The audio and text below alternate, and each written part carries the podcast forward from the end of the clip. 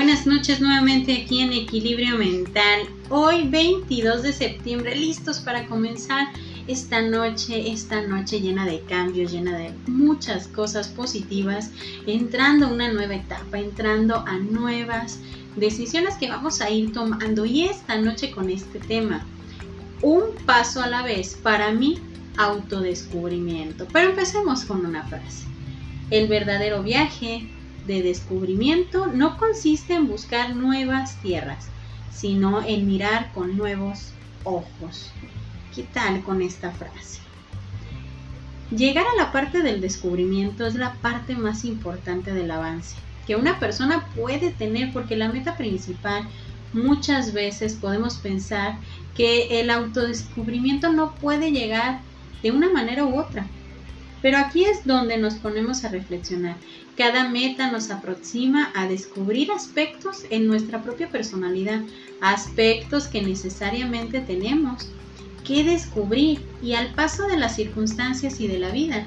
Muchas veces pensamos que la parte de nuestro propio autodescubrimiento a veces lo vamos a hacer por medio de otras personas, pero al paso del tiempo nos damos cuenta que nuestro propio autodescubrimiento va desde la manera en que nosotros podemos aceptarnos tal cuales somos, que es la parte más difícil, porque muchas veces la parte de la aceptación implica un poco darnos cuenta de nuestros defectos, de nuestras virtudes, de las áreas de oportunidad que necesariamente tenemos que ir identificando y que tenemos que ir cambiando.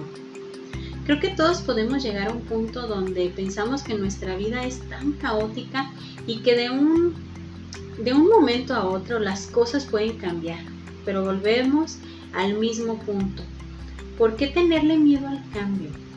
Porque de alguna manera huimos de nuestro propio, des, de nuestro propio autodescubrimiento.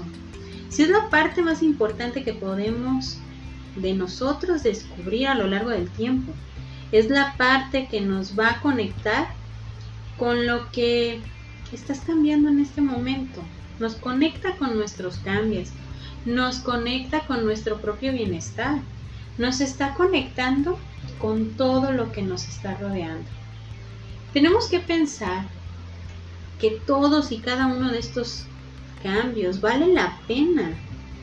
Muchas veces podemos pensar que no era la manera de aprender o de crecer, porque a lo mejor esos cambios o esa manera en que nosotros nos, nos estuvimos de alguna manera enfrentando a nuestro propio autodescubrimiento no fue de la manera más amable, pero sí era la manera en que teníamos que ir reflexionando de nuestra propia capacidad de adaptarnos, de seguir con nuestro camino a pesar de todas y cada una de aquellas desventajas que vemos en el momento.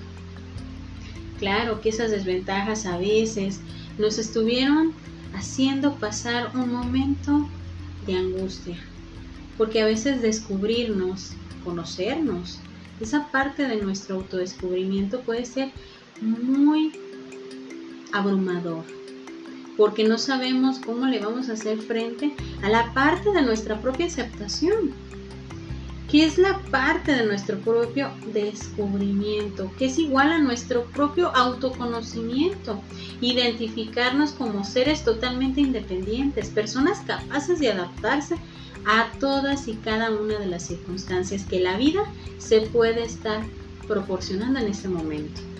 Se trata del encuentro con nosotros, y de eso se trata, darnos la oportunidad de crecer, de identificarnos como aquellas personas que somos, con lo positivo y con lo negativo, con lo que a veces nos cuesta aceptar que tenemos o que somos, porque es ahí donde también viene la parte de nuestra propia aceptación personal, el enfrentarme con mi peor enemigo, que soy yo mismo, porque somos críticos, porque cuando nos piden que nos describamos cómo somos como personas, o cuando alguien nos va a conocer, hacemos una crítica totalmente negativa de todos los aspectos que creemos que somos. Pero esa no es la parte de la aceptación, eso más bien es una parte de reproche. Cuando tú empiezas a trabajar la parte de tu aceptación, de tu confianza, de verte a ti mismo como prioridad, estás llevando un paso a la vez a la parte de tu propio autodescubrimiento.